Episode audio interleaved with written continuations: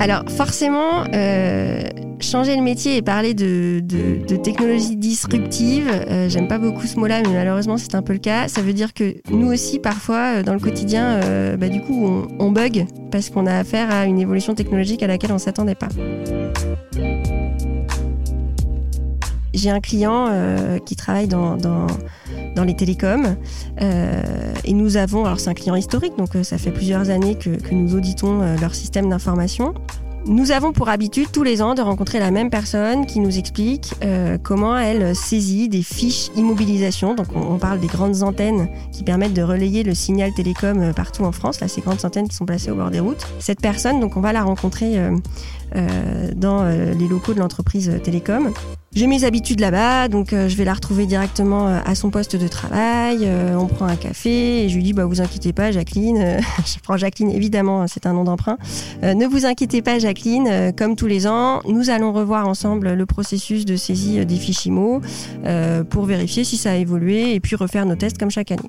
On s'installe pour l'entretien. Je suis avec euh, euh, un collaborateur plus junior euh, qui alors qui s'en remet totalement à moi parce qu'il me dit oulala, là là, je connais pas bien saisie des fichiers mots. Je t'inquiète pas, j'ai l'habitude, ça va bien se passer. Et puis en fait, Jacqueline commence elle me dit bah Florence, voilà, je voulais vous dire, on a installé un robot. je me dis non. où ça Où ça Il est où le robot euh, Donc je, fais de la grosse blague euh, en disant Ah bon, Jacqueline, mais vous me l'avez pas présenté, il est où ce robot? Euh, Elle me dit Non, non, c'est très sérieux. tout ce que je faisais avant, à la période de la clôture sur la saisie des fichiers mots, aujourd'hui c'est un robot qui le fait, qui tourne la nuit, et moi j'ai juste à regarder le lendemain ce qu'il fait. sauf que je ne sais pas auditer les robots. Je n'ai jamais croisé de robot dans l'audit. Je sais auditer une application, je sais auditer une interface, je sais auditer un point de paramétrage, mais je ne sais pas auditer un robot. Et donc là, euh, alors je prends une grande inspiration et là du coup j'improvise.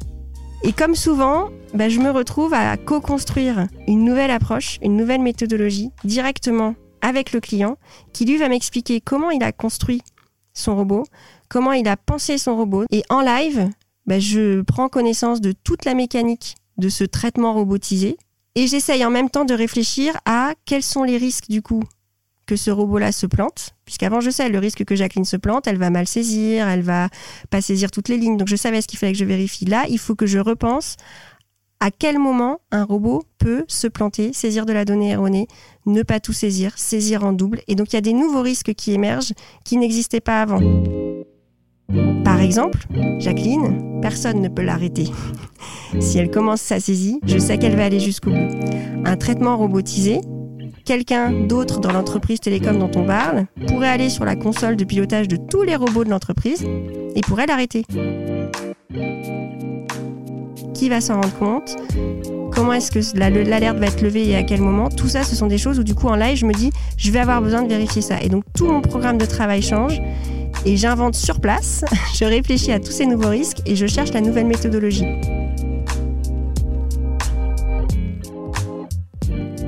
Qui fait qu'on peut rester plusieurs années et que moi ça fait 13 ans maintenant euh, que je fais ce métier, c'est justement euh, cette éternelle nécessité de se réinventer, mais de se réinventer tout le temps, c'est-à-dire réinventer euh, une technique d'audit. Bah, effectivement, auditer un robot, ce n'est pas comme auditer une application et donc il faut repenser l'approche, mais aussi se réinventer face à chaque interlocuteur que l'on a.